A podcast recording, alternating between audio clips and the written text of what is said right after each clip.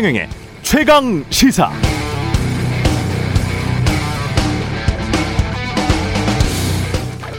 네, 우크라이나 전쟁 자세히 좀 들여다봅시다. 러시아가 침공하고 미국은 이게 침공이냐 아니냐 이 단어 하나 가지고 시간을 끌다가 경제 제재를 했습니다. 그런데 대부분 예상된 수준이었고 또 한다고는 합니다만 글쎄요. 독일도 러시아와 새로 가스관을 잇는 노드 스트림 2 사업 승인 절차를 중단하겠다고 선언했지만 이건 앞으로 가스관이고 노드 스트림 1이나 야말 가스관 지금 지, 지금 현재 이제 개통돼 있는 가스관들이죠. 여기에 대해서는 아무런 말이 없습니다. 독일도 러시아로부터 자국 가스의 40%를 지금 의존하고 있는 상황이고요. 러시아는 2014년에 크림반도 합병할 때 미국에게 당했던 경제 제재를 아주 잘 기억하고 있고요. 그 수준에서 움직이고 있습니다. 그리고 5년 뒤에 2019년에는 중국과 시베리아의 힘이라는 가스관을 연결해 놨습니다. 그러니까 다시 말해서 천연자원, 가스로 먹고 사는 러시아가 수요처 다변화를 해놓은 셈이죠. 유럽, 중국. 게다가 2014년부터 다음 해까지 2015년까지 유가가 급락했던 것 기억나십니까? 100달러에서 50달러까지 급락했죠. 그런데 지금은 세계적 인플레이션이 본격화되면서 오히려 100달러를 돌파하고 있는 시기입니다. 그때와 지금은 완전히 다릅니다. 이 모든 상황, 앞으로 예상되는 시나리오에 대해서 우크라이나 정부는 다각도로 면밀히 계산해 봤을까요? 자칫하면 나토나 EU 가입은 커녕 전쟁으로 영토까지 잃고 나서야 다시 평화가 회복될지 안 될지도 모르는 그런 공공한 처지에 놓여버렸습니다. 국내 정치, 경제 정책 사실 한두 번 잘못해도 치명상은 입지 않습니다. 그러나 국제 외교는 판단 한 번 잘못하면 나라의 운명이 바뀝니다. 대통령이라는 자리 그래서 중요합니다. 네, 안녕하십니까. 2월 25일 세상에 이익이 되는 방송 최경령의 최강시사 출발합니다. 저는 KBS 최경령 기자고요. 최경령의 최강 시사 유튜브에 검색하시면 실시간 방송 보실 수 있습니다. 문자 참여는 짧은 문자 오시면 기본자 100원이 드는 샵 9730 또는 유튜브에 의견 보내주시기 바랍니다. 새로운 기능이 추가된 무료 콩 어플도 많은 이용 부탁드리고요. 오늘 인터뷰 국민의힘 이준석 대표 나오고요. 보건복지부 권덕철 장관 연결해서 코로나 상황 살펴봅니다. 우크라이나 현지 상황이 무척 궁금한데요. 현지인이 지금 전화로 연결돼 있습니다. 막심 씨라는 분인데요. 안녕하세요. 네, 안녕하세요. 예. 우크라이나에 있는 한국 회사에서 일하는 우크라이나인이시죠? 그러니까? 네, 맞아요. 제가 예. 돈역사로 아. 일하고 있습니다. 아, 그러시군요. 그러면 지금 어디에 살고 계십니까? 저는 지금 어, 키예프 근처 수도권에서 살고 있습니다. 그렇군요. 거기에서 이제 폭발음이 일었다고 전해지고 있고 지금 전쟁이 일어난 상황이다라고 외신은 이야기를 하고 있는데요. 어떻습니까? 어, 지금으로서는 아무 그 포격이나 그런 거는 없지만 예. 저희가 이제 오늘 어 새벽 5시쯤에 이제 일어나 가지고 어, 저희 고향 도시에서 어, 복역의 소리가 들렸습니다. 아, 고향 도시 쪽에서는 포격 소리가 들렸었다. 네. 그리고 지금 러시아 탱크나 이런 것이 보이나요, 혹시? 그쪽은 북부 지역이잖아요. 네, 네. 근데 저 에, 여기 방향으로는 안 보입니다. 아, 근데 네. 이제 포격 소리는 들릴 들리는 상황이다. 아, 지금은 들리지 않지만은 예. 오늘 새벽에 들렸습니다. 새벽에 들렸고 예. 그 다음에는 어, 아무 소리도 못 들었습니다. 근데 이제 새벽에 일어난 거는 러시아가 어, 미사일로 이제 군사 기지를 공격시켰는데 예. 근데 탱크나 전차나 장갑차는 러시아 거는 보이지가 않습니다. 민간 시설 예 민간 시설 방송국도 폭격당했다 뭐 이런 보도가 있었는데 혹시 그것도 사실입니까? 아 그거는 잘 모르겠고 예. 모르겠 모르겠습니다. 네. 그래요? 저희가 이제 그런 정보를 받은 적이 어- 없어가지고 예. 저희가 아, 아, 지금 현재로 아는 게 음. 어, 러시아가 공, 공격을 한 시설은 주로 군사 시설이에요. 군사 시설. 아, 지금 현재 계엄령이 발령되고 외출 금지령도 내려졌다고 하는데요. 그러면 네. 사람들은 어떻게 지금 지내고 있습니까? 우크라이나 국민들은? 네, 일부 국민들은 그 서쪽으로 대피 중이고요. 서쪽으로 대피 중. 또 이제, 예. 네, 폴란드 저기 북쪽으로 대피 중이고요. 아, 그리고 일부 사람들은 그냥 저 같은 사람들은 이제 집에서 막 계속 있는 거죠. 아, 무슨 다른 별다른 방법이 없으니까요. 예, 맞습니다. 아, 지금 국제사회 우려가 큰데 어떻게 우크라이나는 어떤 방어를 할 수 있는 능력이 있는 건가요? 어떻게 보세요? 어, 저희 이제 우크라이나 국방 국방부와 이제 뉴스에 따르면은 음, 우크라이나 군대가 지금 어, 치열한 전투를 하고 있습니다.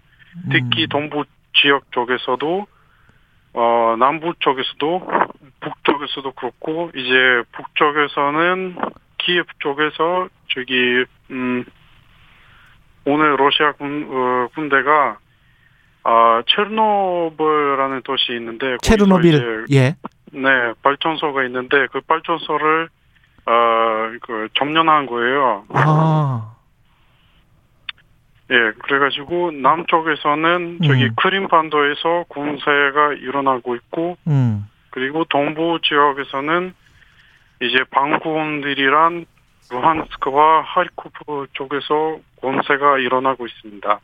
그, 지, 저희가 이제 예, 말씀하십시오. 예, 우크라이나 국방부의 이제 국방부 정보에 따르면은 어. 뭐, 그, 아직까지 러시아가 전체적으로 점령한 우크라이나 도시는 없습니다. 그 아. 러, 이 러시아의 의도는 뭐라고 보세요? 서방 언론에서는 러시아가 우크라이나를 점령하지는 않겠지만 꼭두각시 정권을 세우고 철수할 것이다 이런 보도들이 나오고 있거든요. 어떻게 보십니까? 네, 저희가 알기로는 예. 이제 러시아 러시아 대통령 푸틴이 직접 그걸 아 국민한테 연설을 했을 때 직접 이제 얘기를 했고 우크라이나한테 원하는 거는 이제 어 정권 바꾸는 거랑 음, 이제 그리고 어 어, 크림반도를 이제 러시아 땅으로 인정하는 거랑 예, 어 그리고 이제 어 아, 저희가 이제 그 방군 그 방군들의 이제 인존도 해야 되는데 그리고 제일 중요한 게 제일 예. 중요하게 원하는 게 이제 그 우크라이나가 나토에 가입하지 못하게 하는 것. 못할 거라는 네 못하게 하는 것입니다. 그게 제일 핵심이에요. 예. 지금 우크라이나는 그러면 이 상황에서 젤렌스키 대통령이나 정부는 타협할 생각이 있는 건가요? 아니면은 어떤 건가요? 현지 언론 그 여론은 어떻습니까? 어 현재 여론이요. 예. 뭐 이제 무슨 수 를 썼든 이제 그, 그 러시아를 싸울 준비가 되어 있습니다. 러시아랑 싸울 준비가 돼 있다. 예, 예. 예. 그렇군요. 근데 이제 그게 전쟁으로 돼버릴 것 같은데 전면전이 될 것 같은데 이번 사태가 어떤 식으로 마무리돼야 된다고 보십니까? 마지막으로. 아 근데 제가 제- 죄송하지만 예. 우크라이나는 우크라이나 정부하고 예. 어 여론도 국방부도 예. 이걸 전면적인 전쟁으로 보고 있습니다. 아, 이미 전면적인 전쟁으로 보고 있고. 네, 왜냐하면 예. 북- 북쪽 동, 동, 어, 동쪽, 어, 북쪽, 남쪽으로 이제 본세를 하다 보니까 예. 그리고 이제 그 전투기를 많이 사용하고 예. 어, 심지어 헬리콥터도 이제 많이 사용했는데 예. 키예프 남쪽에서 이제 러시아 어, 러시아 군 군대가 헬리콥터를 사용해서 어 이제 그 공군 우크라이나 공군 기지를 어 이제 정보 정복하려고 했는데 예, 예. 우크라이나 국방부에 따르면은 그 이제 러시아 군이 실패했습니다. 러시아군이 실패했다. 알겠습니다. 지금 그 끝까지 항전해서 싸우려고 어, 노력하고 있다. 현재 언론은 그렇게 여론은 그렇게 봐도 되겠죠? 네. 예, 알겠습니다. 예, 우크라이나에 살고 계신 막심 씨였습니다. 고맙습니다. 네. 건- 예, 안전하게 지내시길 바랍니다. 예, 네. 감사합니다. 예.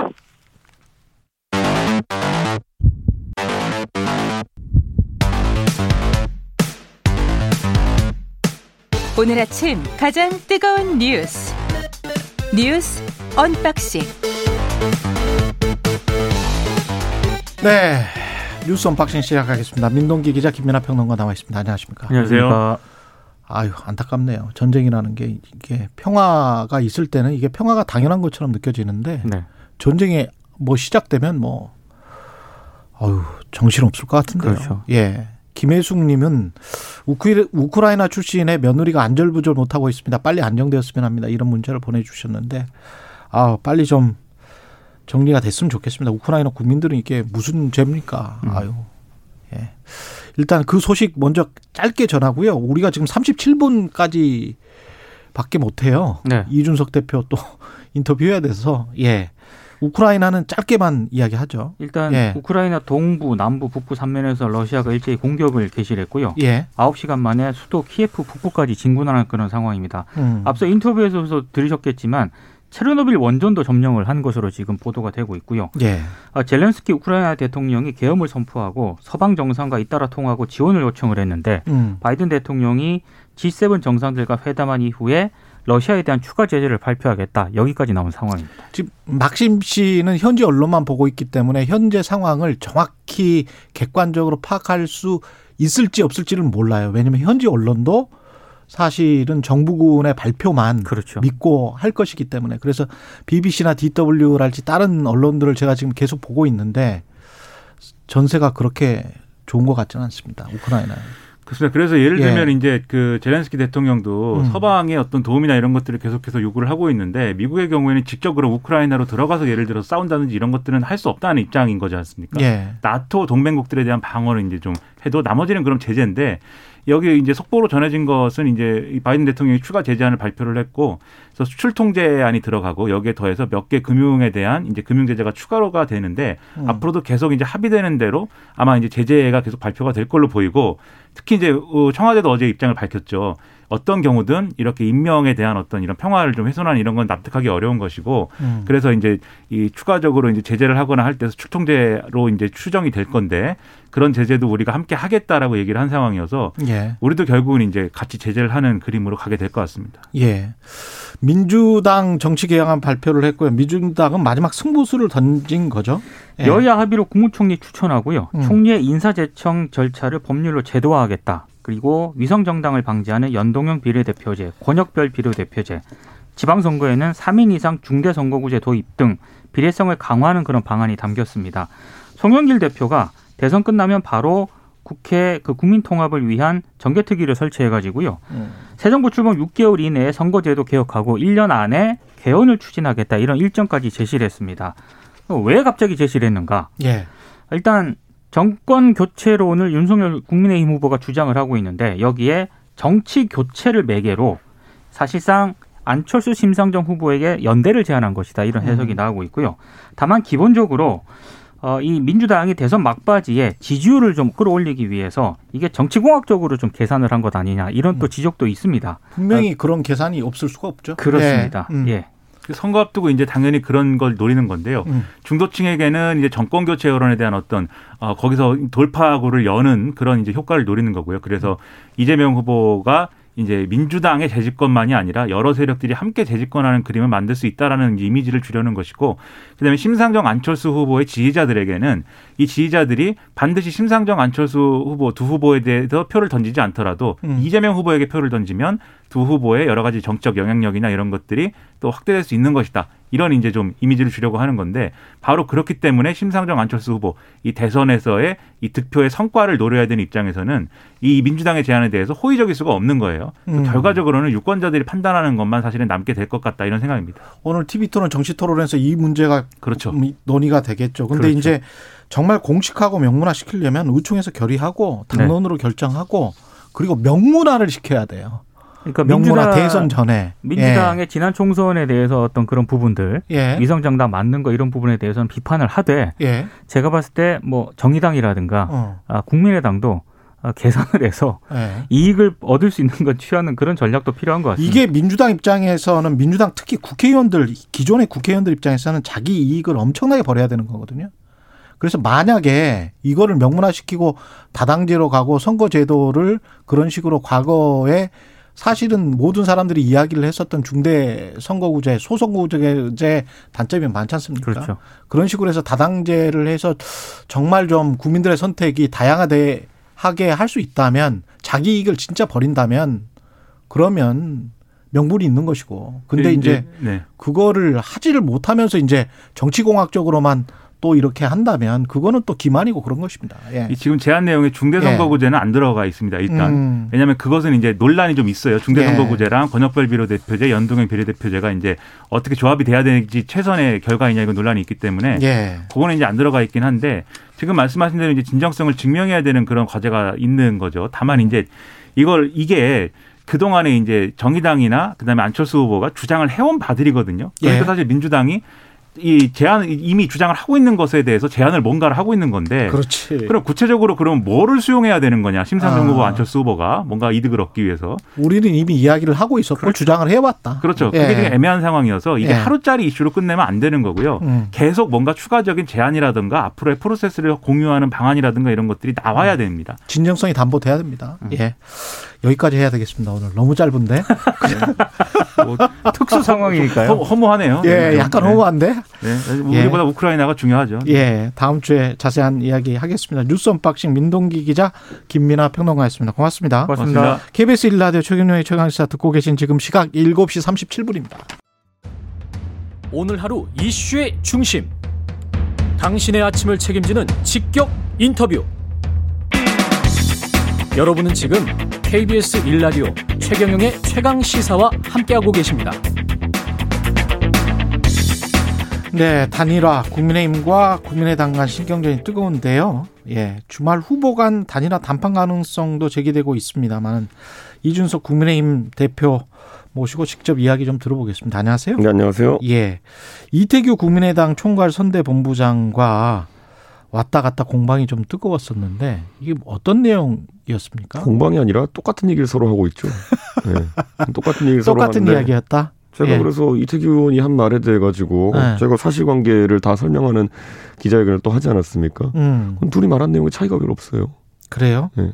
그러니까 이준석 대표가 자신에게 합당 제안했고 합당 제안했고 음, 이런 거죠. 근데 예. 합, 합당 제안이 아니라 예. 저는 이번에는 그러니까 저는 국민의당이 사실 선거 때마다 음. 계속 단일화판을 거는 게 저는 되게 싫어한다고 몇 번 얘기했습니다.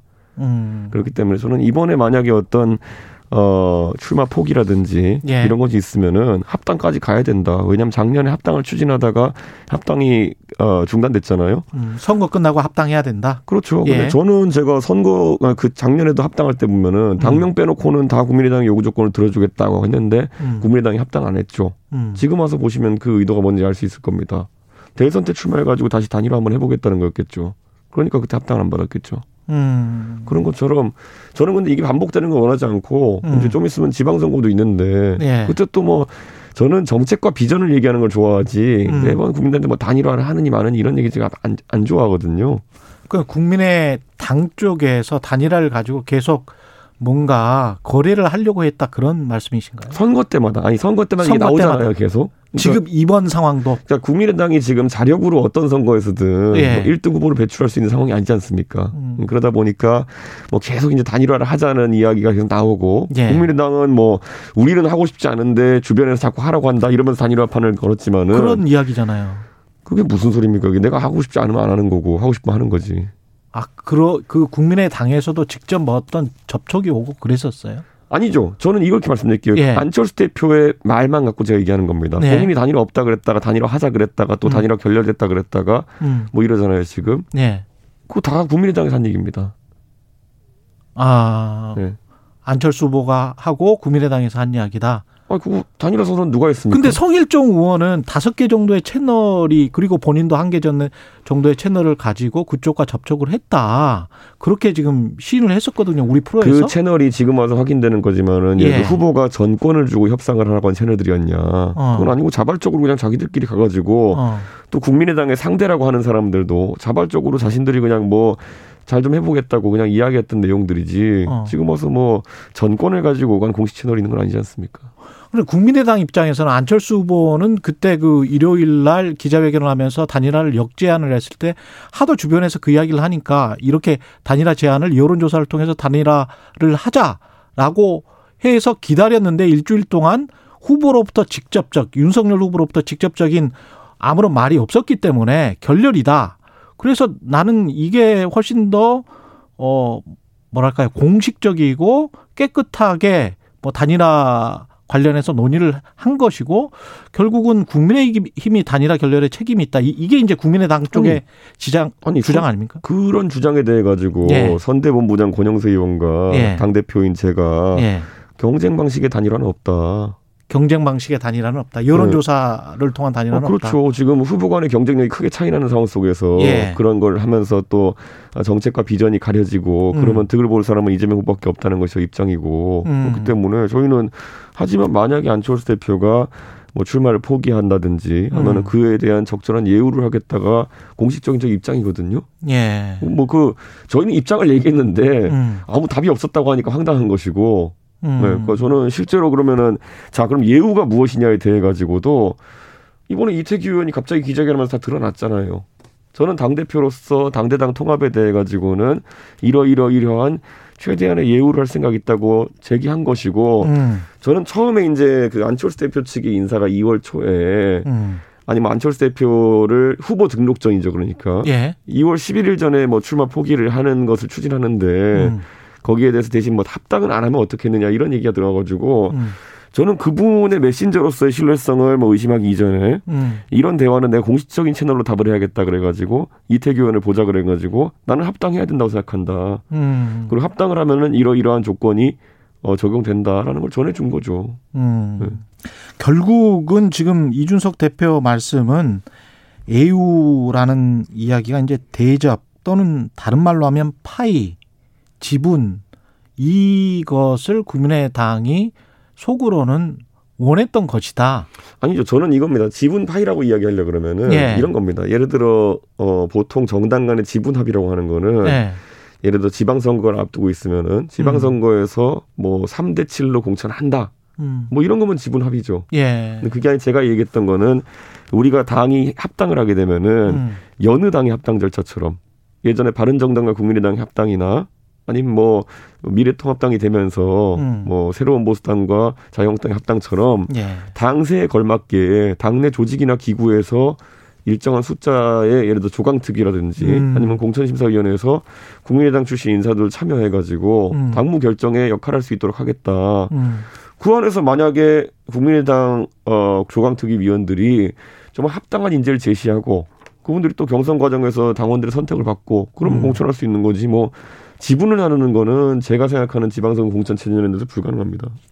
그렇군요. 그 최근에 인터뷰에서 안 후보를 사퇴하게 하려는 배신자가 안 후보 측에 있다 이런 말씀을 하셨거든요. 배신자 저는 배신자는 단어 안 썼고요. 아 그런 단어 안 썼어요? 저는 범강과 장달, 미방과 부상이라고 했습니다. 예. 아 그래요. 범강과 예. 장달이라는 말 그대로 쓸 수 없어서 언론에서 배신자라고 써서 한 거지. 예. 제가 봤을 땐 이거는 본인들의 위치가 좀 어, 곤란한 상황 속에서 어. 안철수 대표의 의중과 상관없이 안철수 대표의 의중과 상관없이. 사, 태나 이런 걸 추진하는 사람들이 있는 것 같다라고 음. 제가 국민의당이 오히려 알려준 거죠. 이건 전 국민의당 내부에 그런 사람이 있어요. 있으니까 제가 아까 말씀드렸잖아요. 저한테 네. 먼저 이제 연락이 어, 한 달이 걸쳐서 와가지고 어. 안철수 대표를 사퇴하고 예. 가- 안철수 대표가 사퇴하고 어, 합당은 추진하지 않는 방식이 어떻겠느냐 그래가지고 제가 그거는 노 이렇게 얘기한 거거든요. 그렇군요. 그 지금 현재 단일화 결렬의 책임은 누구한테 있다고 보십니까? 단일화 하자고 하고 단일화 결렬한다고 한 사람이 같은 사람입니다. 같은 사람. 네. 답이 없었다고 했는데 답을 한 아. 것도 저희고 전화 드린 것도 맞습니다. 네. 아니 역으로 그 지금 현재 이제 여론조사나 뭐 이런 거를 살펴봤을 때 그냥 통크게 이렇게 생각할 수도 있는 거 아니에요? 그러니까 여론조사를 그냥 받고 그러면 1등 해서 그 그래서 지금이라도 그냥 이렇게 안전하게 이기는 게 낫지 않냐 이렇게 생각하시는 국민의힘 지지자들도 있을 것 저는 같은데. 이거를 저는 예. 모든 걸 항상 투명하게 얘기하거든요. 예. 제가 얘기한 거에서는 하나도 반- 변하는 게 없어요. 저는 경쟁적 아. 단일화를 했을 때 예전에 서울시장 경선 때도 예. 경쟁적 단일화 했을 때 나중에 국민의당 측에서 오세훈 후보의 생태탕 의혹도 꺼내들고 음. 어떻게든 이겨보겠다고 굉장히 좀 저희가 봤을 때는 눈살 찌푸리는 판이 벌어졌거든요. 음, 저희는 그런 걸 하고 싶은 생각이 별로 없습니다. 네. 그렇군요. 그리고 저는 뭐 이런 사안에 대해 가지고 예. 계속 이렇게 말이 퍼- 커지는 것도 저희는 음. 원하지 않고 예. 단일화에 대해 가지고는 뭐 어, 지금까지 이제 공개된 거를 보면은 예. 저희는 상식선 이상의 합당 시 예우를 얘기했고, 네. 음. 그리고 안철수 대표께서는 뭐 연락이 없었다고 하지만은 음. 당 대표가 그런 이야기를 했을 정도면 연락이 있었던 거고, 예. 그리고 또 공동 아, 그 권영수 선대본부장도 경쟁 어. 방식의 단일화는 어렵다라는 얘기를 음. 했던 것이고, 근데 그 뭐 이 이건 좀 이해했어요. 지금 말씀 들어보 들어보니까. 근데 이제 그 과정 속에서 이제 단일화를 제안을 했을 때도 그렇고 안철수 후보가 그 결렬 선언을 했을 때도 그렇고 결렬 선언했을 때 이제 SNS에 음. 레알 크크 쓰, 쓰셨잖아요. 결렬 선언했을 때가 아니라요. 예.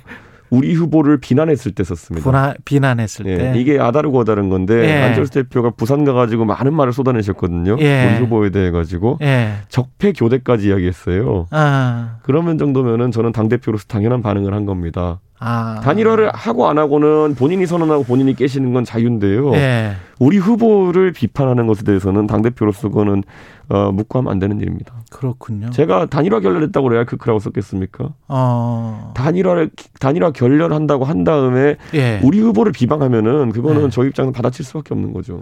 근데 이 밖에서 보기는 이제 단일화도 단일화고 앞으로 이제 정치도 정치기 때문에 그렇게 이제 좀 처음부터 끝까지 자극 할 필요는 없지 않을까. 근데 이준석 대표가 좀 안철수 후보를 자극하는 측면이 있지 않나. 지금 언론에서 두서없이 네. 나가서 그런데요. 예. 모든 안철수 대표한테 비판에는 예. 선제 요건은 항상 국민의당 측의 먼저 선반응이었습니다. 그쪽이 먼저 제 페이스북의 대원칙이 뭐냐면요. 예. 제 페이스북에는 항상 상대의 기사를 링크하고 음. 거기에 대한 제 반응을 적습니다. 음. 보통 이재명 후보가 이상한 공약 내시면 거기에 대해 그 링크 걸고 제가 대답변을 하거든요. 예. 그러니까 항상 상대의 그 기본적인 작용이 있어야 제 반작용이 있는 거거든요. 그러니까 상대도 조롱 섞인 뭐가 있었기 때문에 내가 조롱 정도가 아니라 저희 후보에게 적폐 교대라고 했으면요. 예. 이건 싸우자는 거예요. 예, 예. 음. 그래서 나는 응절한 것 뿐이다. 당연히 해야죠, 그거. 예. 그쪽에서 먼저 총을 쐈기 때문에. 아니, 그러니까 이게 예. 두서 없이 자꾸 뭐 이렇게 막 하는 게 아니라 예. 저는 정확히 시간 관계 다 따져보시면 저는 항상 민주당에도 똑같습니다. 항상 예. 뭐가 나오면 거기에 반응하는 거지. 제가 선제 공격하러 가는 경우 거의 없습니다. 제가 그렇군요. 이재명 후보가 이상한 정책 내면 댓글 가러 가지. 아. 제가 뭐 먼저 가가지고 때리고 이런 거 없습니다. 음. 지금 주말 단판설은 좀 언론 보도가 나왔다가 지금은 좀 사그라지는 것 같은데 어떻게 보세요? 저는 단일화에 대해 가지고는 예. 우리 후보의 의중이 최우선이다 이렇게 얘기했습니다. 음. 그러니까 제발 거강꾼들은 빠지라는 거고 음. 지금 상황에서 저는 제가 당 대표로서 이태규 의원과도 협상한 거는 음.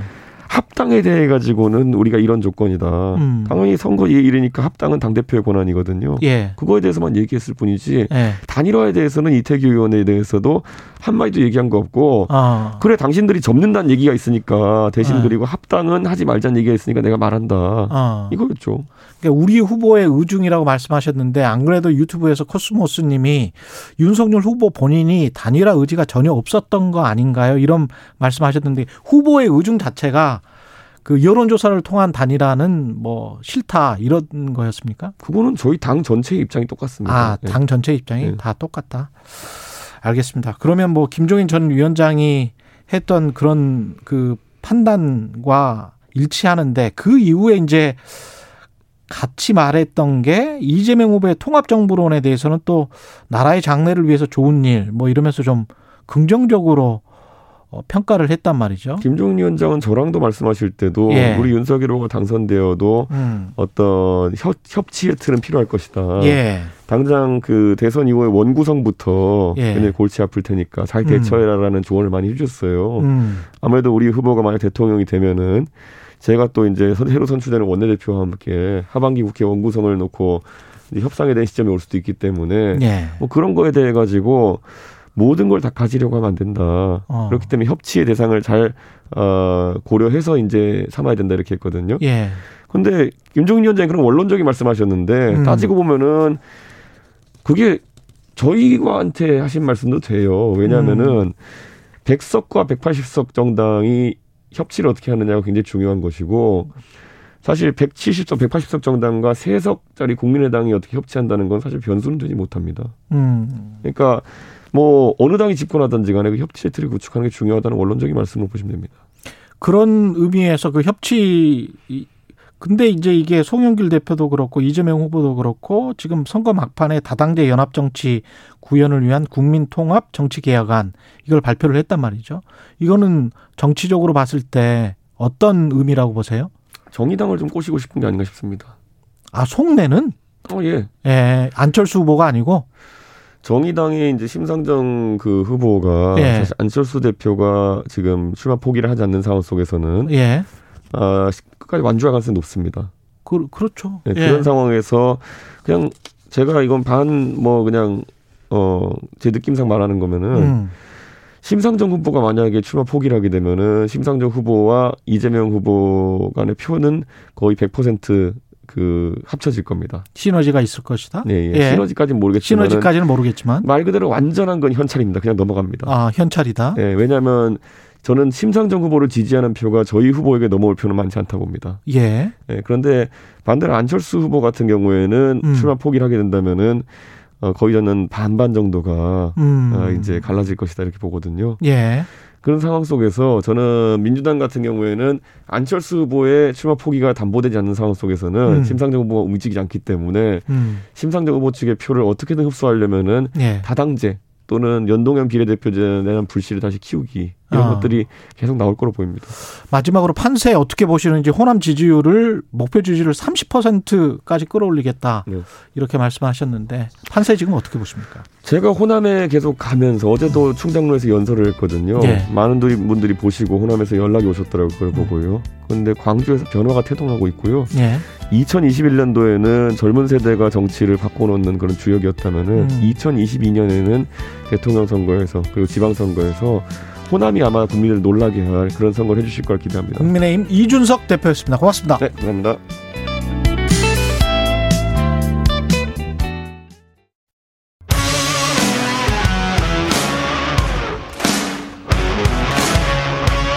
오늘 하루 이슈의 중심 최경영의 최강 시사. 네. 코로나 신규 확진자 17만 명 넘어섰고요. 위중증 환자 600명 선입니다. 의료 체계 부담도 점점 커지고 있는데 보건복지부의 권덕철 장관님 연결돼 있습니다. 안녕하세요. 네, 안녕하십니까. 예. 장관님 지금 신규 확진자 수가 17만 명이면 아유 상황은 어떻게 보세요? 네, 그 지금 계속 그 확진자 숫자에 대해서 너무 어, 초점을 맞추시고 이렇게 음, 하니까 국민들께 상당히 불안해 하시는 면이 있습니다. 근데 네. 잘 아시다시피 이 지금 현재 코로나 19의 바이러스가 아, 델타에서 변이로 이제 우세, 우세종으로 이제 변했거든요. 예. 그런데 이 오미크론의 특성이 저 전파는 빠르게 하지만 어, 치명률은 굉장히 낮습니다. 그래서 음.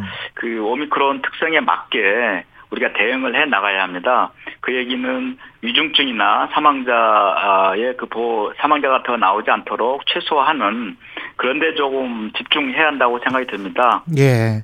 위중증이나 사망자와 관련해서는 조금 이따 더 자세히 여쭤보고요. 확진자 네. 규모는 지금이 정점은 아니고 3월 한 중순쯤을 최정점으로 보고 계시는데 이렇게 판단하는 이유가 있을까요? 네, 그 지금 전문가 집단에서 어, 뭐 여섯 일곱 군데에서 지금 전망을 하고 있는데요. 조금씩 다르긴 합니다만 대개 3월 중순쯤에 정점을 찍고 좀 감소 추세로 갈 것이다라고 지금 얘기를 하고 있습니다.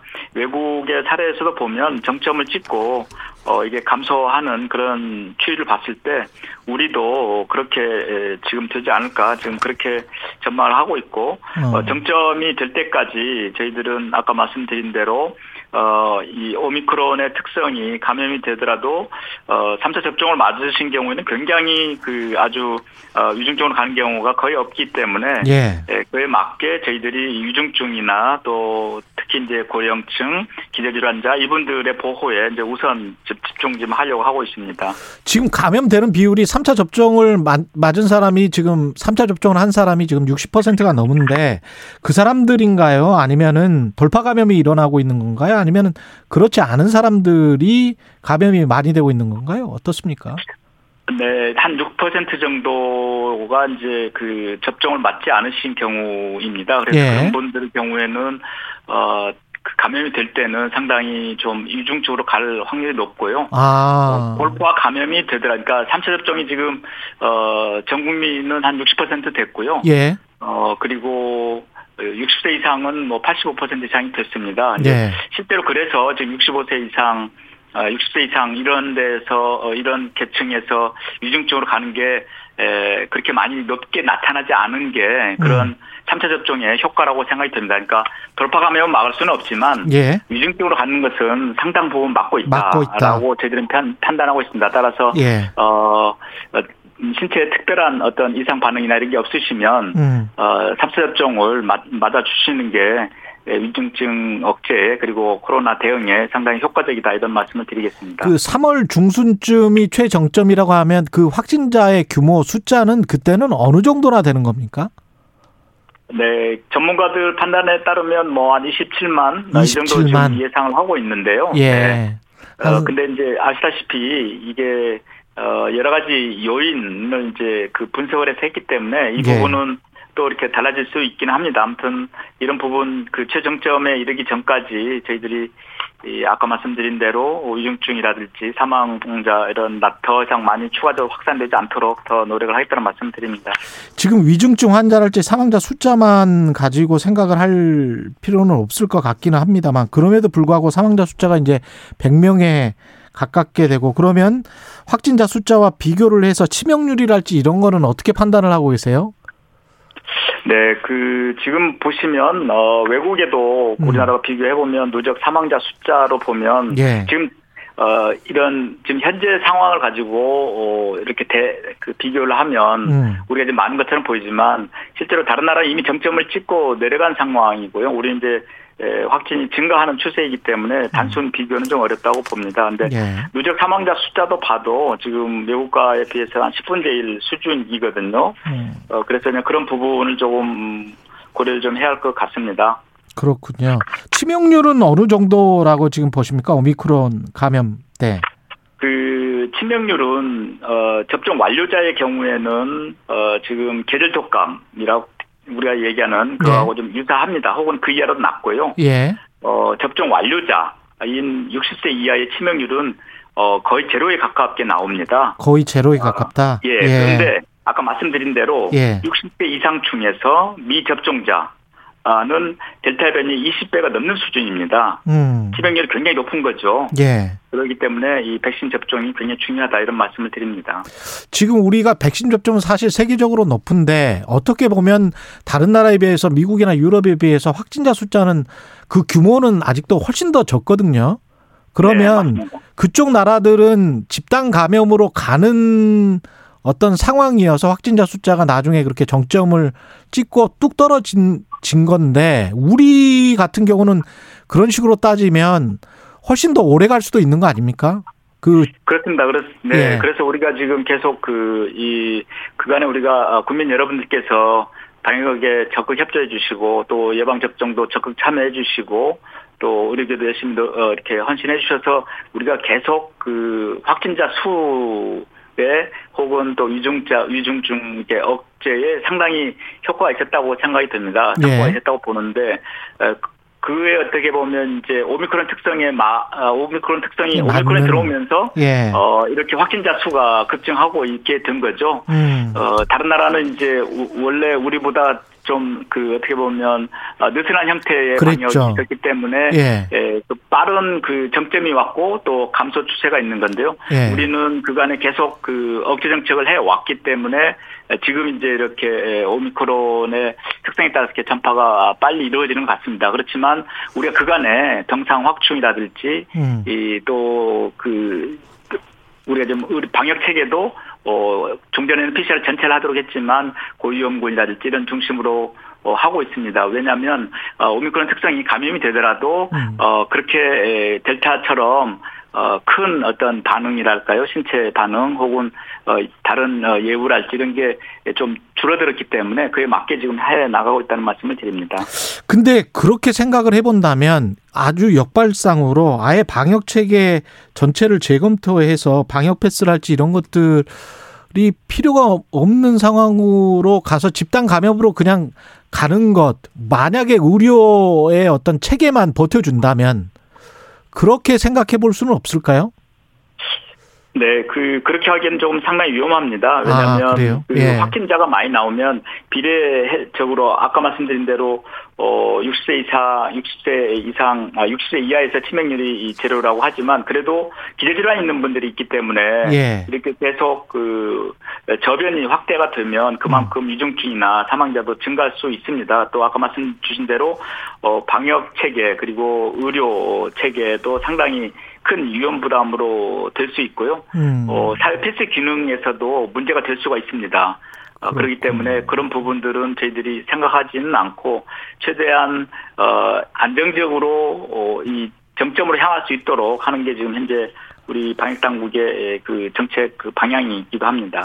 근데 이제 그 카페랄지 뭐 식당이랄지 이런 곳의 방역 패스와 관련해서 대구지방법원 같은 경우는 지금 판단을 달리 해버렸잖아요. 이게 필요가 없다는 식으로 판결이 나왔는데 그런 그것에 관해서는 어떻게 생각하십니까? 행정부 입장에서는? 네, 이제 연령을 가지고 이렇게 판단을 했거든요. 예. 60대를 기준으로 했는데 예. 잘 아시다시피 음, 연령을 그 식당이나 카페에서 확인한다는 것도 어, 상당히 현장에 큰 어려움이 있고요. 예. 어, 또 아시다시피 그 연령을 기준으로 해서 물론 조금 연령이 높아서 어, 감염됐을 때 위험도가 높아진다고 하지만 어, 그 연령을 가지고 그렇게 그 판단을 한다는 것 자체가 좀 저희들은 어, 상당히 아직은 우리가 감염의 그런 여러 전파 요인이랄지 음. 또 아시다시피 이렇게 대화하는 과정에서 취식하고 대화하는 과정에서 또 이렇게 들기 때문에 그런 부분은 조금 그 전체적인 방역 전체적인 차원에서 같이 고민을 하고 결정이 이루어져야 한다고 생각이 듭니다. 지금 의료진 부담 때문에 재택 치료를 많이 그 검- 권장하고 있는 게 사실이잖아요, 정부가. 예. 그런데 이 네, 재택 원칙으로 예, 예. 재택을 원칙으로 하고 있습니다. 예, 재택 치료 체계가 아직도 좀 보완이 필요하다 이런 지적은 있거든요. 어떻게 생각하십니까? 네, 저희들이 이제 그 부분 어 특히 에, 확진이 되고 확진 통보가 가고 그리고 재택에서 어 일테면 집중관리군 기저질환이 있다든지 연령이 높으시다든지 이런 경우에는 어 집중관리군으로 해서 어 관리의료 기관하고 어, 저희들이 한 700원 50개 정도 되는데요. 연결해서 어그 모니터링을 해드리고 있고요. 예. 일반 관리군의 경우에는 이제 동네 병원하고 연결해서 어 전화 상담 처방을 이렇게 받도록 지금 하고 있습니다. 근데 그런 과정에서 워낙 그 동네 어이 시군구의 보건소별로 통보가 조금 늦어진다든지 안내가 늦어진다든지 그런 부분이 있어서 이번에 그 중앙 정부의 공무원 4천여 명을 어, 투입을 하기로 했습니다. 그걸 조금 더 빨리 음. 정확하게 안내하기 위해서인데요. 중앙부처에서 어, 한 3천 명 그리고 국방부에서 한 천여 명 이렇게 해서 어, 투입을 지금 현재 하려고 하고 있습니다. 그 자영업이나 소상공인 이런 분들은 지금 현재 방역 패스랄지 방역 완화를 빨리 해, 해야 된다 이런 입장인 것 같고 또 다른 쪽에서는 일상 회복을 너무 빨리 추진을 하는 게 어떻게 보면 대선과 연관돼서 정치적 상황을 의식한 것 아니냐 이런 또 지적도 있고 그런데요. 어떻게 보세요 이 부분은? 네, 그 저희들이 이제 그 델타에서 오미크론으로 넘어오면서 예.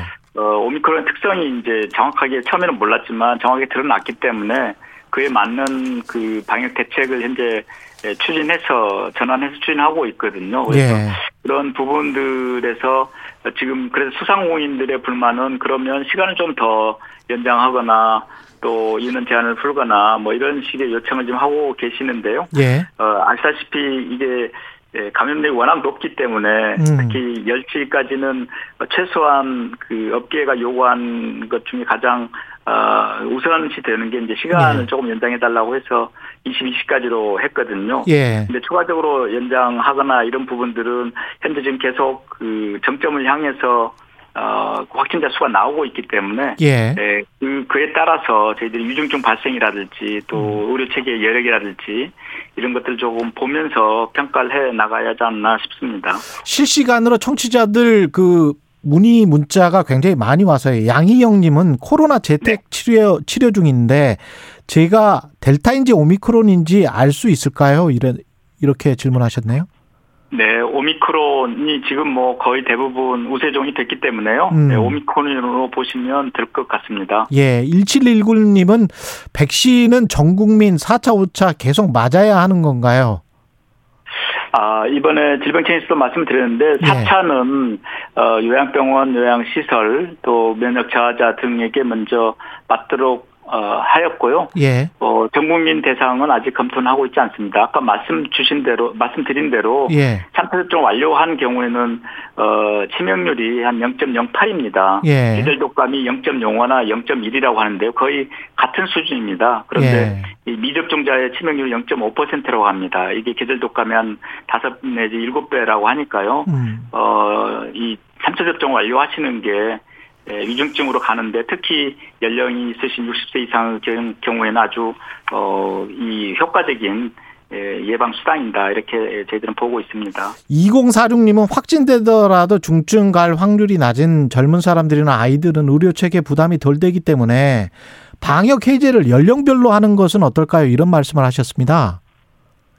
어, 그렇지만 그분들이 이제 밖에서 활동하시게 되면 예. 또 다른 사람들에게도 전파가 될수 아, 있잖아요. 예. 그렇기 때문에 그래서 저희들이 어 이제 동거 가족에 대해서도 이제 그 되게 재택에 근무 재택에 있으시면서 동거 가족에 대해서도 지금은 아주 어 엄격하게 하고 있는데요. 예. 어 그 부분을 이제 어 역학 조사까지는 아니더라도 어 그 같이 그 거주하고 있는 가족의 경우에는 어, 그런 부분, 그러니까 검사를 조금 음, 이를테면 3일 혹은 7일 이렇게 하시고 격리도 좀 스스로 좀 알아서 하시도록 하는 게 저희들의 에, 앞으로의 그 변경 사항이랄까요? 이렇게 지금 추진을 하고 있습니다.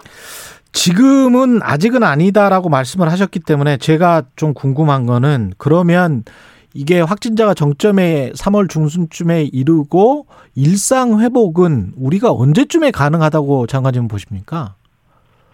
어, 지금 외국도 보면 오늘도 이제 이스라엘 그 뉴스에 보면 이스라엘도 이제 그 해제했다고 하잖아요. 예. 이스라엘도 정점을 찍고 음. 위중증 환자가 관리가 어느 정도 되면서 음. 어, 그게 좀 가는 거고요. 우리도 어, 그런 때를 대비해서 어, 일상 회복 시기를 대비해서 미리 준비는 해야 한다고 생각이 듭니다. 그렇지만 어, 지금 국민들께서 그 정점 대개 지금 다 알고 계십니다. 정점을 줄 때까지는 좀 어, 우리가 방역 수칙이라든지 예방 접종이라든지 이런 것을 조금 더 하고 예. 어, 그리고 나서 이제 정점에서 이제 감소 추세 가 되기 시작하면 그때부터 일상 회복을 이제 어떻게 할 것인지 또 사회적으로 여론을 수렴을 해서 해 나가도록 하겠습니다. 그때는 이제 방역 패스라든지 예. 거리두기 뭐 이런 완화랄지 이런 것도 이제 같이 검토를 좀 해야 한다고 생각이 듭니다. 그리고 세계 보건기구가 우리나라를 WHO 글로벌 바이오 인력 양성 허브로 선정했다. 이게 어떤 의미가 있습니까?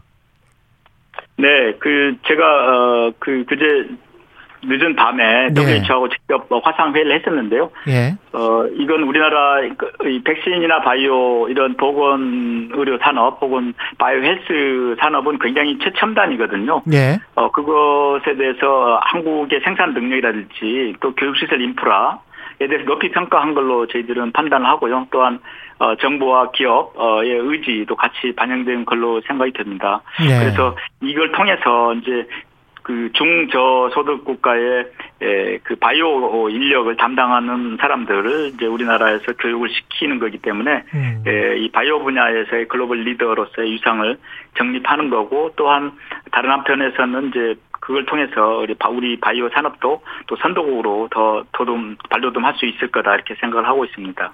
1254님이 어린이가 걱정이다. 아이들 곧 개학인데 이거는 어떻게 보건복지부는 생각을 하십니까?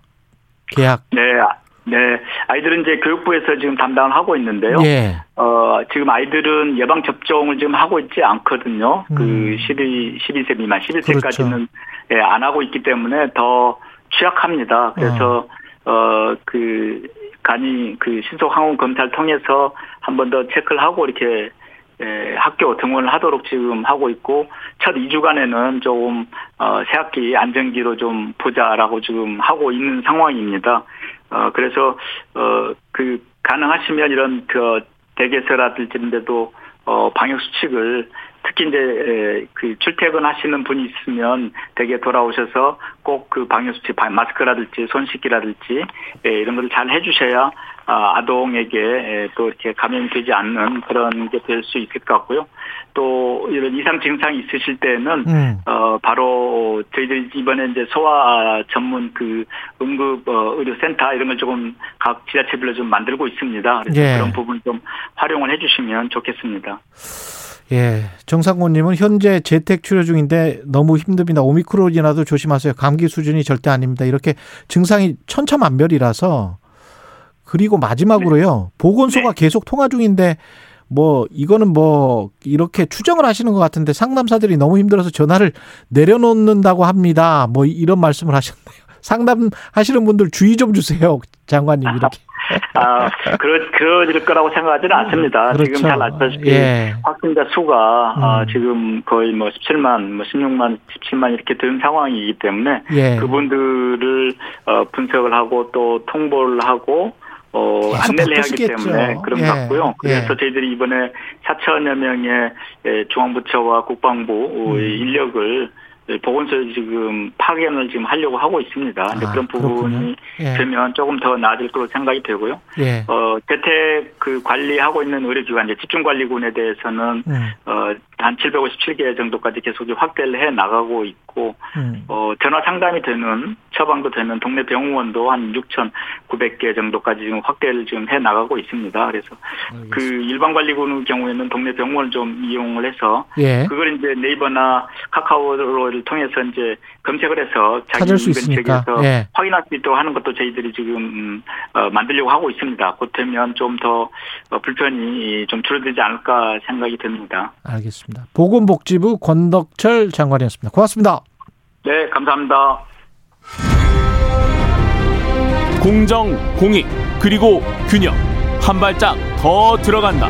세상에 이익이 되는 방송. 최경영의 최강 시사.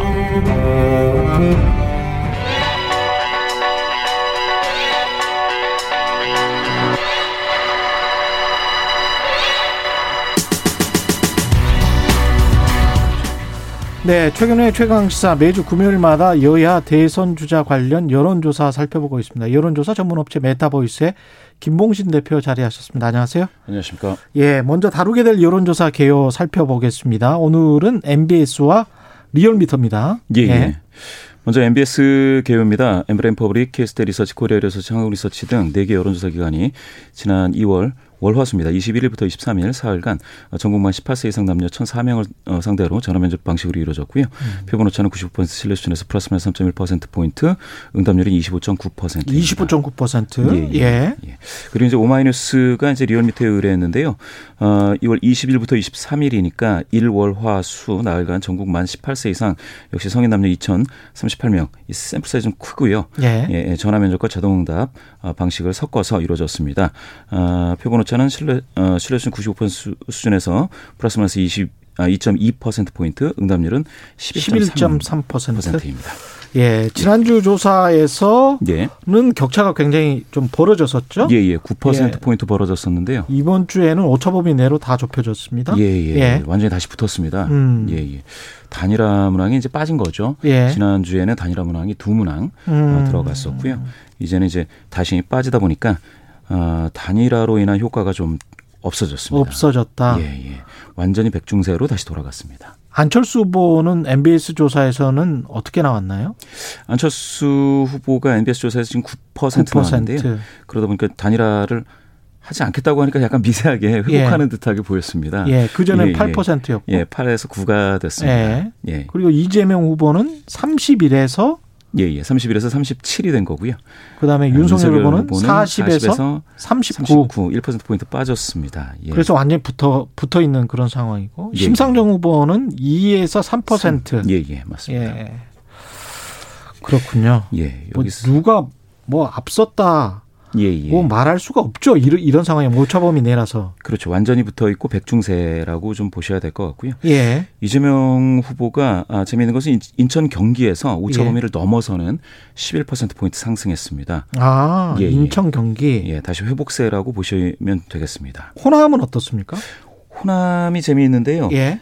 어, 이게 이제 호남 인구수가 적어서 예. 12% 포인트 상승을 해서 음. 상당히 상승폭은 큰데 음. 예, 오차 범위를 벗어나지 못했고요. 예. 예. 예. 그런데 이제 작년 11월 2주니까 그때 네 명의 주자가 다 이제 정해지는 그때부터 지금까지를 봤을 때 MBS 조사에서 이재명 후보 최초로 70%대에 올랐습니다. 70%가 아, 호남권에서 예, 예, 예. 그래서 호남에서 이제 결집하는 예. 그런 시그널이 좀 보이지 않느냐 이렇게 어. 해석이 됩니다. 윤석열 후보는 지금 어떤 특정 계층에서 예, 어, 예. 뭐 어떤 특이한 현상은 나타나고 있습니까? 어떻게 보세요? 이 윤석열 후보가 사실은 그 주부에서 좀 지지세를 모으고 있나 싶었는데요. 예. 9% 포인트 오차범위 이내지만 거기서 하락을 했고요. 아 주부 쪽에서? 예. 예. 오히려 그 이재명 후보는 주부에서 똑같은 9% 포인트가 상승 아. 하는 그런 서로 주고 받았네. 예, 예. 예. 화이트 칼라에서 또 이재명 후보는 14% 포인트 상승했는데 이게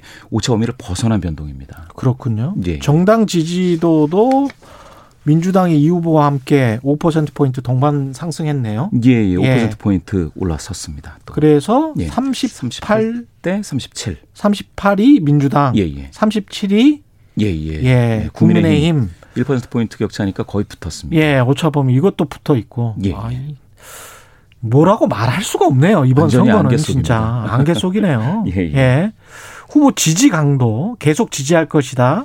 예, 예. 응답 비율이 82%. 예, 예. 후보를 바꿀 수 있다 18%. 예, 예.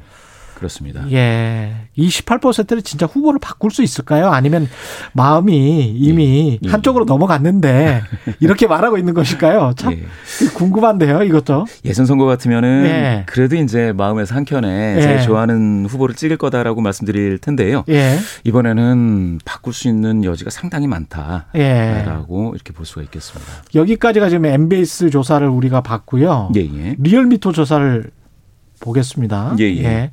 여기도 그수한 차이로 윤 후보가 우세. 이거는 오차 범위를 벗어났습니까? 아닙니다. 오차 범위 네, 네군요. 예, 오차 범위 예. 예.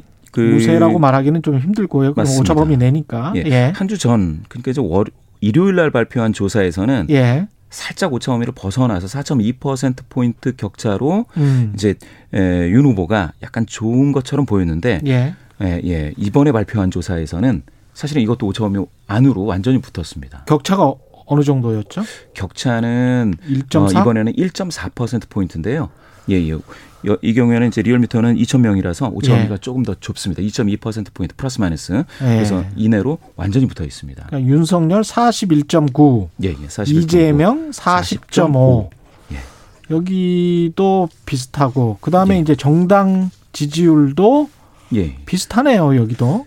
아주 극히 미세하게 민주당이 예. 우세하지 않냐고 보실 수도 있는데 음. 이게 너무 미세한 오차범위 내의 차이라서 음. 완전히 초박빙이다. 예. 예. 누가 우세하다라고 말할 수 없다 이렇게 말씀드려야 될 것 같습니다. 여기서는 이제 정, 적극 투표 의향층 후보 선호도를 예. 물었는데 예, 예. 이때도 이 후보가 이재명 후보가 43.8, 예, 예. 윤 후보가 윤석열 후보가 43.6, 6입니다. 이 적극 투표 의향층이 사실은 양 진영의 지지자들이 예. 얼마나 지금 결, 어, 결집돼 있느냐, 결집돼 있느냐, 의혹이 예. 고조돼 있느냐 뭐 이런 건데요. 예. 서로 그냥 완전히 이 의혹이 아주 고조돼 있는 그런 상황입니다. 그래서 누가 이긴다 이렇게 얘기할 수는 없습니다. 이게 지금 통상 전화 면접이 이제까지 패턴으로 보면 이재명 후보가 약간 유리했고 예. ARS가 국민의힘 윤석열 후보가 좀 예. 유리했다 이렇게 보였었는데 지금 예. 상황은 어떤가요? 비슷합니까? 아니면은 그 이게 이제 전화 면접에서 음. 어 뭡니까 단일화 문항을 넣었을 때 예. 갑자기 윤 후보가 좋아졌던 사례가 이제 지난주였는데요. 직전주 사례. 예, 예. 예. 이게 이제 확 다시 꺼지면서 비슷하게 야, 모든 조사에서 사실은 좀 비슷하게 나오고 5점 음. 이내로 좀 좁혀지고 있는 상황이고요. 음. 예, 그렇습니다. 지금 상황이 오미크론 상황, 코로나 상황, 러시아 예. 우크라이나 상황 이런 것들도 이제 돌발 외부 변수란 말이죠. 예, 예. 이게 이제 정책 능력, 경제 그 다음에 MBS 조사에서도 이번에 또 외교 안보 분야 능력 평가 문항도 있었어요. 예, 이것도 예. 소, 소개를 해 주십시오. 예. 예, MBS 조사에서는 이제 후보들의 외교 안보 분야 능력 음. 평가 그 문항이 있었는데요. 이게 좀 격차가 좀 있습니다. 이재명 음. 후보가 43% 잘할 거다라는 응답. 예. 또 윤, 윤 후보는 31%라서 격차가 12% 포인트니까요. 요거는 좀 격차가 있시 이 후보가 더 예. 잘할 것이다. 어, 이재명 후보가요. 이렇게 예. 나타났는데 이게 진보 중에서는 진보 성향자 중에서는 71%가 이재명 후보가 잘할 것이다. 근데 보수 성향자 중에서는 62%만이 음. 또윤 후보, 윤 후보가 잘할 거다라고 했으니까 좀 이렇게 결집 정도도 다르고 음.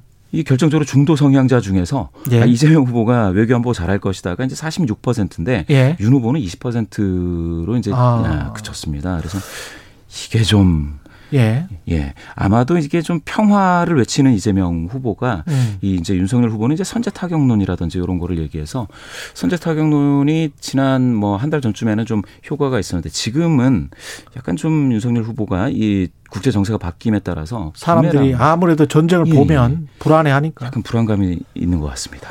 알겠습니다.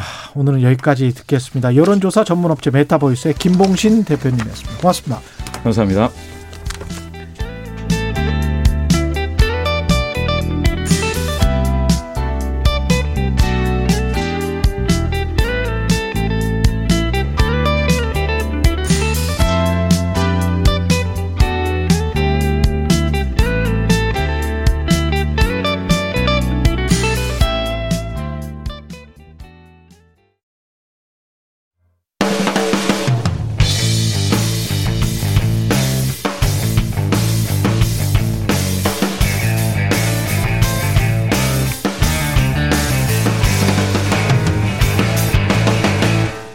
최경영의 최강 시사.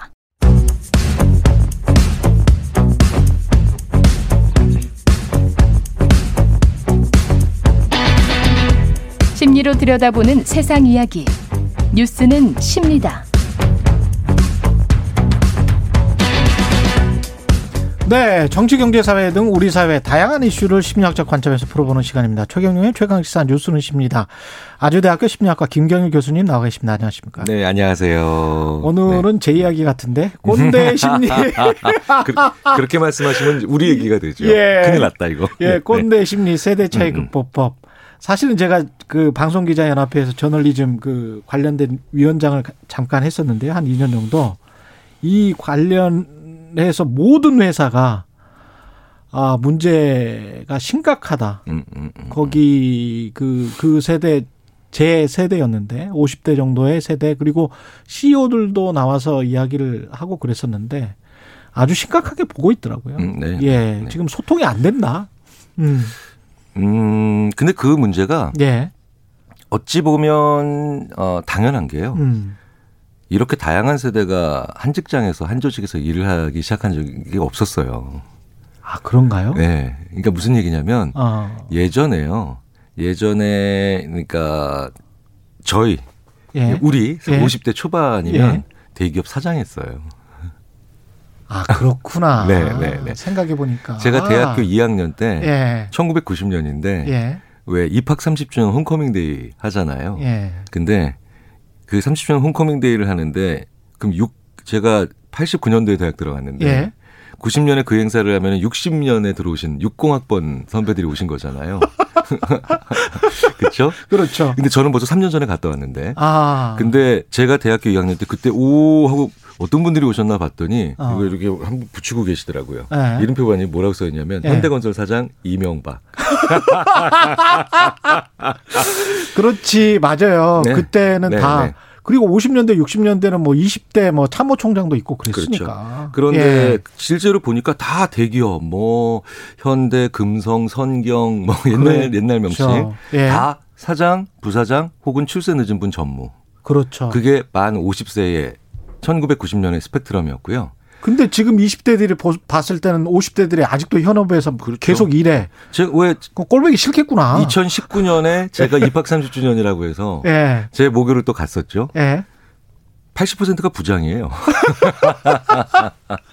그러니까 아. 예전보다 훨씬 점점 점점점 고령화 사회 되고 예. 그다음에 점점점 사회에 기존의 리더층이 두터워지면서 음. 점점 점점 느려지죠. 예. 그러니까 그 얘기는 다양한 연령대가 일을 하고 예전에는 마주 볼 필요가 없었던 사람을 바로 앞 책상에서 혹은 같은 사무실에서 마주 보는 게 너무나도 당연하게 된 시대가 되죠. 그러니까 당연히 그 갈등이 더 예전에 없던 어. 매뉴얼이 없는 그러네요. 심해질 수밖에 없죠. 집에서도 아빠 봐야 되는데 그럼요. 예.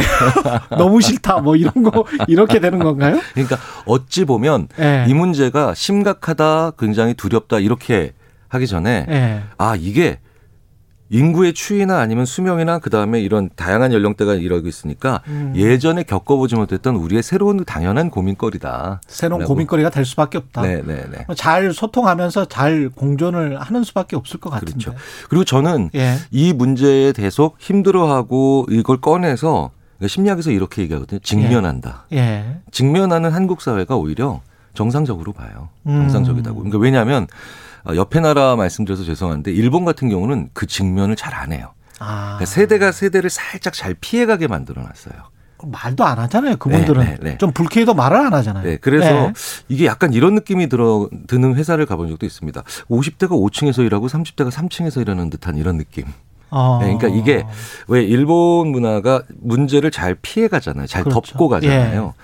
그러니까 세대도 그냥 안 마주치게 자꾸 해놨죠. 아. 근데 그것도 너무 과하면 문제가 되고. 그렇죠. 네. 곱겠죠. 그렇죠. 예. 근데 우리는 조금 그것보다는 문제를 더 그냥 아 그래서 우리가 어떤데라고 서로 좀 부딪히는 그런 측면이 있어서 어. 저는 그런 역동성이 오히려 그리고 계속해서 그걸 구금을 하잖아요. 예. 그런 그 포럼이나 아니면 그런 자리에서 그런 걸 늘 이슈로 그렇습니다. 만들어내는 건 예. 사실 우리나라의 오히려 더 장점이라고 저는 또 보기도 합니다. 음, 네네. 그렇게 해서 드러내놓고 그다음에 그렇죠. 뭔가 해결 방법을 찾으면 되는 거 아닙니까? 음, 그럼요. 네, 네. 오늘부터 한번 찾아보죠. 네. 네. 이게 지금 MZ 세대는 이전의 세대들과 심리적으로 뭔가 완전히 다릅니까? 음, 원래 그 이전 세대와 다음 세대는 항상 이렇게 늘 충돌하면서 예. 예 이렇게 왔는데 속도가 좀 빨라진 거고 아. 플랫폼이 좀더 어, 미디어나 아니면 디지털 기기나 심지어는 뭐 어, 스마트폰 같은 이런 다양한 device를 그러니까 좀 더 속도가 빨라진 것 뿐인데 예. 그럼에도 불구하고 IMF는 굉장히 중요하긴 하죠. 음. 디지털 기기 속에서 게임도 많이 해보고 메타버스 세상에 많이 들어가 본 세대이기 때문에 예. 왜그 공정함은 굉장히 중요하죠. 음. 그 안에서는 다 수평적이잖아요. 예. 그래서 왜 우리 이런 거 있지 않습니까? 어, 우리 학교 다닐 때 예전에 학교 다닐 때 예. 부잣집 아이들을 보면 음, 뭔가 조금 태생 자체가 다른 것 같은 그런 느낌. 음. 그래서 인정을 좀 하는 좀 받아들이는 느낌이 있었어요. 그렇 그렇죠. 네, 예. 네 약간 예. 그런 게 있었어요. 예. 근데 금수저 논란, 흑수저 논란 어. 이런 게 있다라는 것 자체는 야 너랑 나랑 수저가 다른데 음. 이 문제도 다시 꺼낸다는 건 무슨 얘기냐면 음. 어 인정하기 싫다는 거죠. 네. 아. 그러니까 불공정함이 너무 싫은 거예요. 음. 그거는 그거는 뚜렷하게 나타나는 굉장히 뚜렷하게 나타나는 그런 현상인데 음. 재밌는 건 IMF를 어린 시절에 경험했던 M 세대라고 보통 하죠. 예. 밀레니얼 세대. 그렇죠. 왜 예. 우리만 피해를 봐야 돼라고 하는 예방적인 그런 공정함이 좀 강하고요. 아. 그런데 Z 세대라고 부르는 예. 이제 그 이후에 태어난 세대 훨씬 더 적극적이죠. 그거 나도 할 거야. 나도 할 네, 거야. 라고 하는 소위 말하는 향상적 공정함이 좀 많죠. 나도 집 살 거야. 예, 예, 예. 그러니까 M세대는 나만 피해 볼 수는 없어. 예. 우리 모두 다 나만 희생을 강요당해서는 안 돼. 약간 수동적 공정함이죠. 예. 방어적 공정함이고. 어. 그런데 Z세대가 오면 정말 종잡을 수가 없고 아니, 잠깐만. 왜 이 엘리베이터를 사장님은 타야 돼? 나도 탈 거야. 그렇지. 그러니까 이런 게 있다라는 게 예. 무슨 뜻이냐면 좀 더 향상적 그 공정성이라는데 그런 차이는 좀 있습니다. 예. IMF가 정말 우리 사회에 엄청난 영향을 미쳤다. 준 거는 뭐 너무나도 잘 아실 거예요. 예. 네. 그래서 그런 구분이 좀 M과 Z 사이에는 좀 있는 것 같다라고 할 수는 있는데 어. 그럼에도 불구하고 이 세대 자체를 자꾸 우리가 묶으려고 하는 그렇죠. 건 일단 첫째로 숫자가 적어요. 아. 70년생인 저. 예. X세대. 예. 너무 숫자가 많죠. 뭐, 1년에 100만 명씩 네, 태어났었잖아요, 네, 네, 그때는. 지금 예. 뭐 25만 명 태어나는 시대인데, 그렇죠. 이제 인구가 확 줄기 시작하면서 너무나도 넓은 연령대를 하나로 묶어보려고 하는 생각을 우리가 하는 게 아닌가. MZ라는 음. 말 자체를 벌써 그들은 불쾌하죠. 음. 만약에, 어, 1900, 58년에 태어난 분과 58년 개띠와 네, 58년 개띠와 저 네. 70년 개띠를 네. 묶는다고 하면 우리가 말도 안 되죠. 말도 안 되죠. 그분들이 진정한 꼰대죠. 그런데 그렇게 예. 묶으니까 MZ라고 하는 말 자체에서 그 이 세대는 뭐지? 그 자체로 꼰대스러운 말인데 어. MZ란 말 자체를 그렇군요.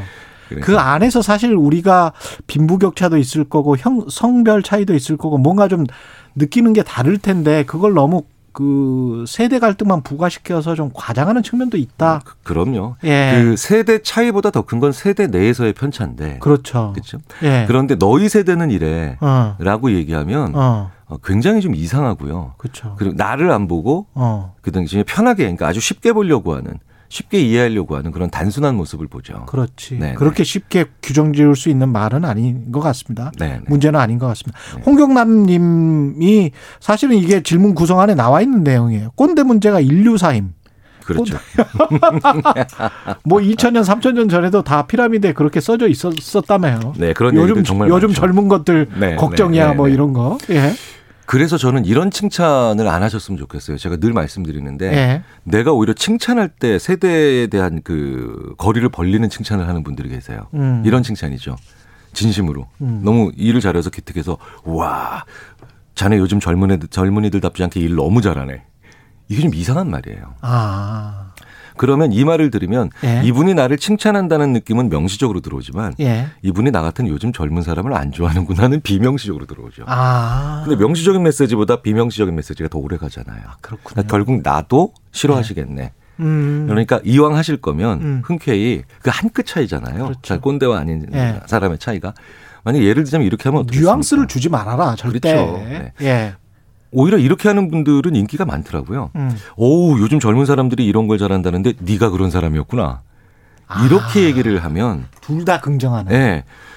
상대방 세대의 장점을 대표해서 나한테 보여달라는 얘기거든요. 음. 그러니까 어, 마찬가지죠. 후배 세대도 선배 세대들한테 이런 얘기하면 좀 그래요. 왜냐하면 만약에 어떤 신입으로 들어오신 기자분께서 음. 선배님 음. 나이 드신 분답지 않게 옷을 너무 잘 입으시네요. 이러면 뭔가 한 방 먹은 것 같은 느낌이 딱 들어요. 그렇죠? 이 찜찜함은 뭐지? 네, 네, 네. 그러니까 당신이 당신 세대의 장점을 나에게 대표해서 보여주고 있다. 예. 이 한마디의 어떤 그 분위기를 잡으면 예. 굉장히 잘 서로가 서로에게 그 시너지 효과 낼 수 있고 어. 잘 조화될 수 있죠. 네. 그 세대의 장점을 보는 게 가장 중요해요. 알겠습니다. 네네. 그렇군요. 그렇게 하면 그 세대의 장점을 보면서 소통을 하려고 하면 소통이 훨씬 더 쉬워진다. 그럼요. 그럼요. 유튜브에서 이수연님은 왜 나이도 젊은데 꼰대짓 하는 사람은 왜 그럴까요? 이게 사실 오늘 또 질문해야 네, 될 건데 네, 네. 그 젊은 사람들끼리 그 안에 또 꼰대가 있다. 네. 그래서 사원이 대리한테 어, 저 사람 너무 꼰대 아니야? 25살이 30살한테 느끼는 이 이질감, 음, 음, 이거는 음, 어떤 건가요? 그러니까 그건 말씀드렸다시피 그래서 세대 내의 편차가 더 큰 거죠. 아. 네.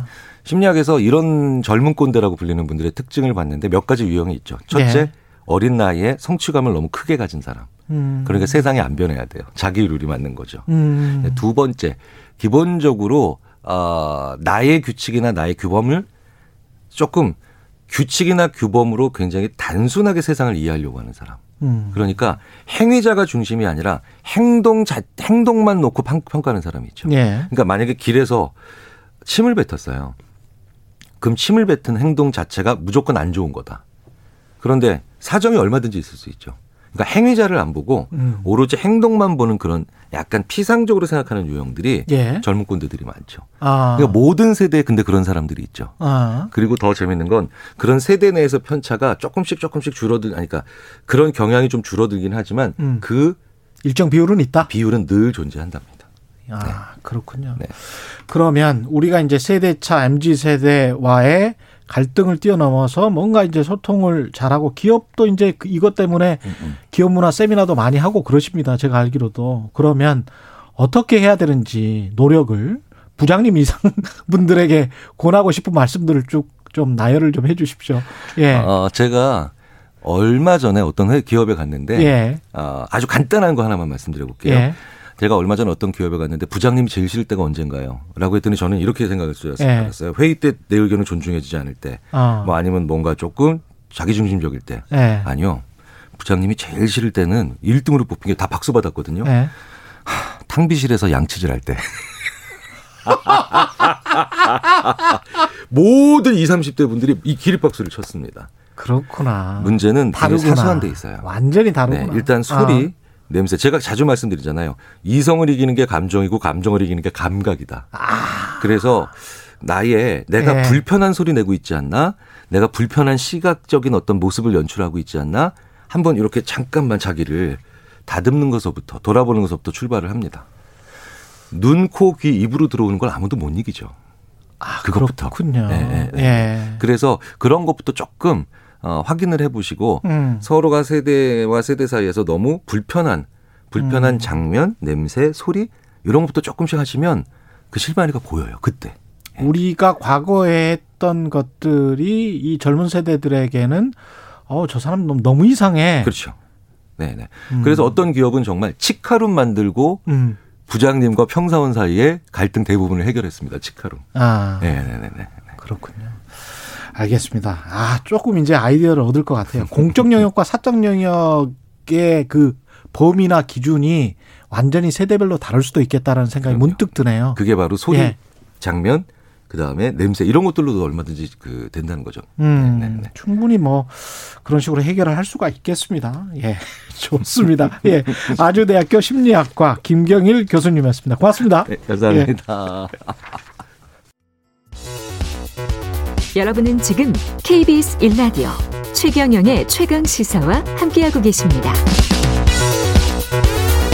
네, 어제 이 시간에 이번 대선 후보들의 부동산 공약 비교 분석해 봤는데요. 집통령을 찾습니다. 네. 네. KBS 시사기획창에서 방송했던 겁니다. 오늘 뭐 시간이 없어서 오늘도 이어서 모셨습니다. KBS 우한을 기자입니다. 안녕하세요. 안녕하십니까. 예.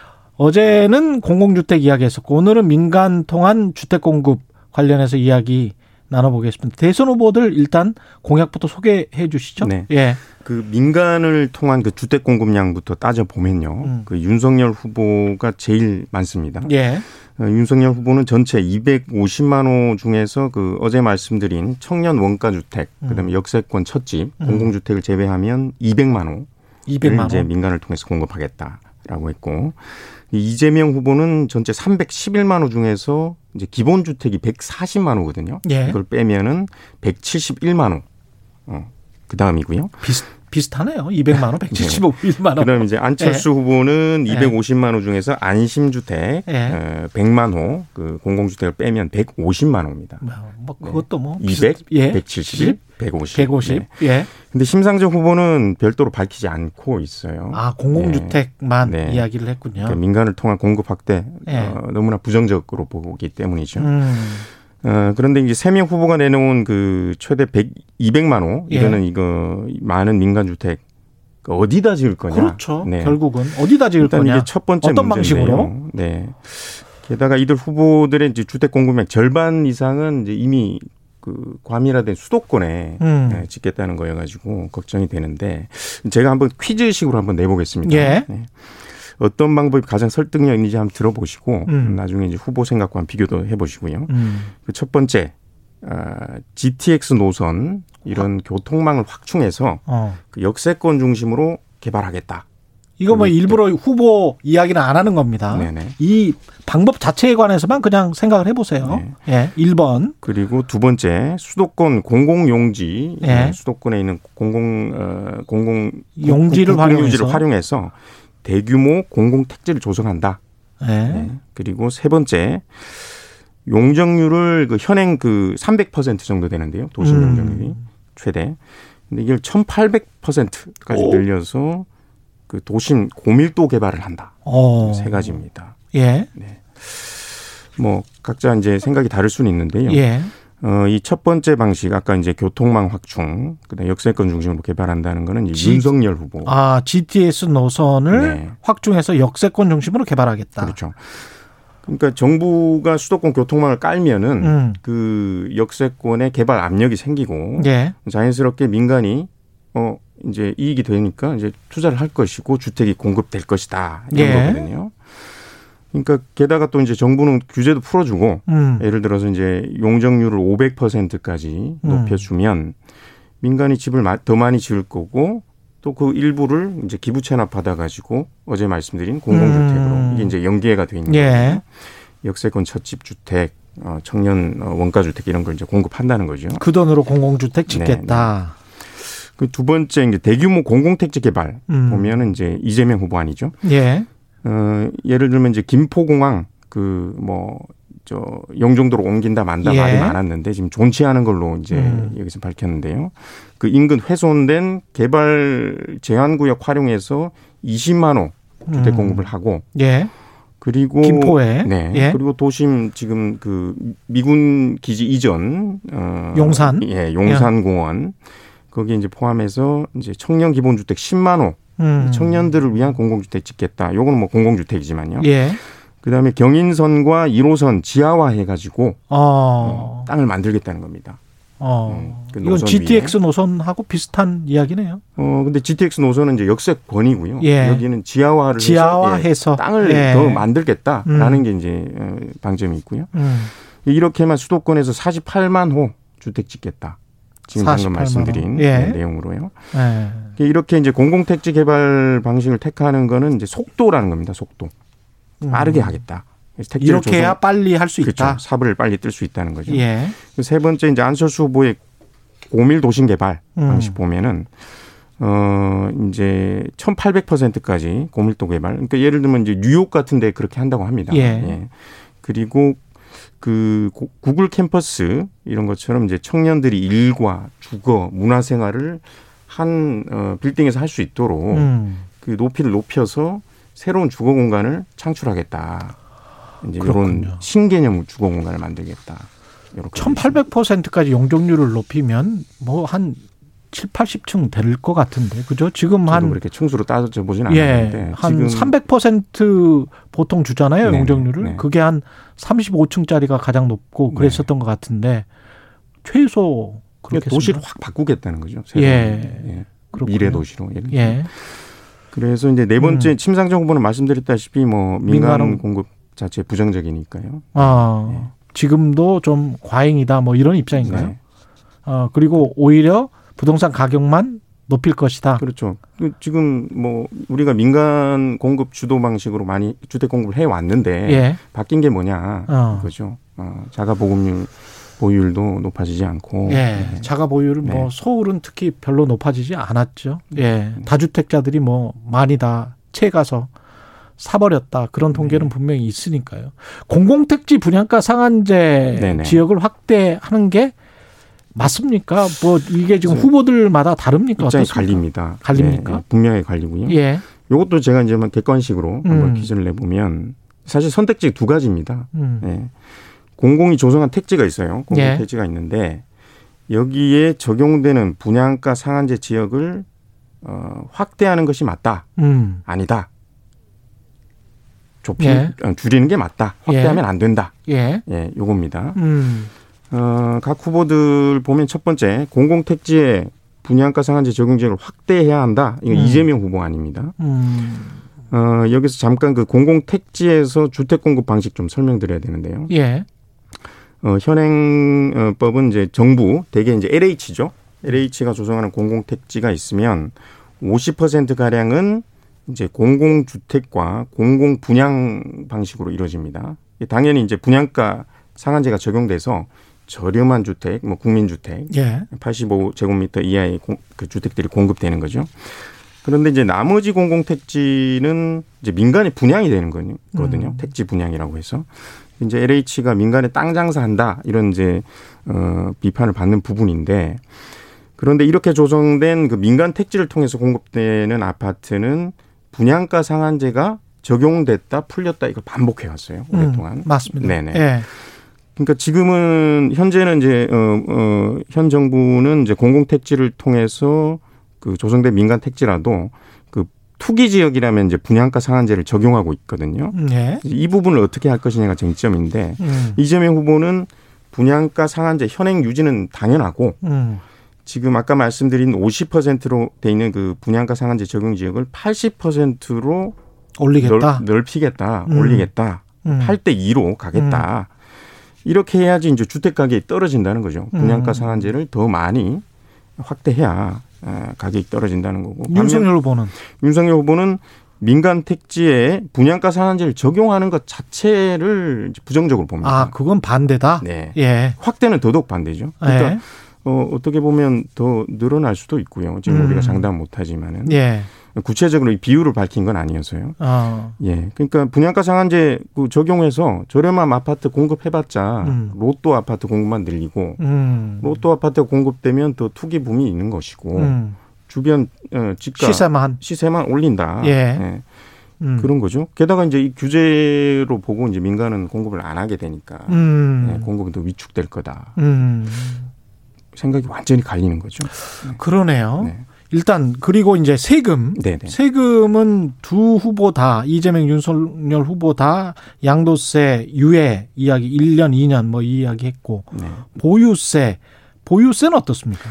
그러니까 이제 지금 예. 방금 말씀하셨던 이제 음. 부동산 세제 부분이 이제 부동산 그 주택 공급 방식의 세 번째 예. 공공 민간 이어서 기존의 다주택자들이 갖고 있는 매물을 시장에 내놓게 하려면 음. 세금을 어좀 조정해서 음. 어 이제 기존 주택의 공급을 늘리는 방향 아니겠습니까? 예. 근데 먼저 이재명 후보는 이제 양도세 감면 방침 말씀하신 대로 예. 다주택자 양도세 중과를 1년 유예하고 음. 생애 최초 주택 구입자의 취득세 부담 줄여주겠다. 그리고 저소득층과 고령 가구에는 이제 종부세 보유세인 음. 종부세 납부를 이제 밀어주는 방법도 이제 꺼냈죠. 음. 그러니까 이제 결국엔 어, 실거주 1주택자의 부담을 낮춰서 자가 보유를 높이는 쪽으로 세제를 좀 개편하겠다 이런 내용이고요. 그리고 어 특히 이제 종부세가 이슈가 많이 되는데 종부세는 불합리한 부분을 개선해서 음. 현재 유지하거나 음. 국민이 찬성할 경우에는 이제 토지 이익 배당세로 불리는 음. 이른바 국토, 국토 보유세. 불리는 그걸로 이제 종부세를 조금 개편하겠다. 음. 라는 거고요. 윤석열 후보는 거래세 완화에서는 사실 비슷해요. 비슷하죠. 네, 비슷합니다. 근데 어 종부세와 네. 특히 이제 다주택 그 투기 규제 관련해서는 이제 180도 다른 입장이에요. 어떤 입장입니까? 그러니까 다주택자를 투기로 몰아서 이제 규제를 하면 음. 임대 공급이 줄고 음. 주거 안정을 해친다는 거죠. 예. 음. 그래서 이제 보유세를 과도하게 높이면은 안 된다. 장기적으로 예, 주택 공급 이제 위축될 수밖에 없다. 음. 네. 그래서 이제 종부세는 아마 이제 집권을 하게 되면 음. 초기에 이제 부동산 세제 TF를 꾸려서 이제 전반적으로 손을 보겠다고 했는데 음. 아마 그때 종부세 폐지 가능성이 높아 보이고요. 알겠습니다. 네. 여기까지 듣겠습니다. 예, 유튜브나 KBS 홈페이지에서 집통령을 찾습니다. 네네. 시사기획창. 비교 분석을 쭉 잘 해놨으니까요. 현명한 선택을 위해서 한번 또 부동산이 이슈라고 네. 하니까 네. 예 찾아보시기 바랍니다. 지금까지 KBS 우, 우한울 기자였습니다. 고맙습니다. 2월 25일 금요일 KBS 일라디오 최경령의 최강 시사였습니다. 다음 주에 뵙겠습니다.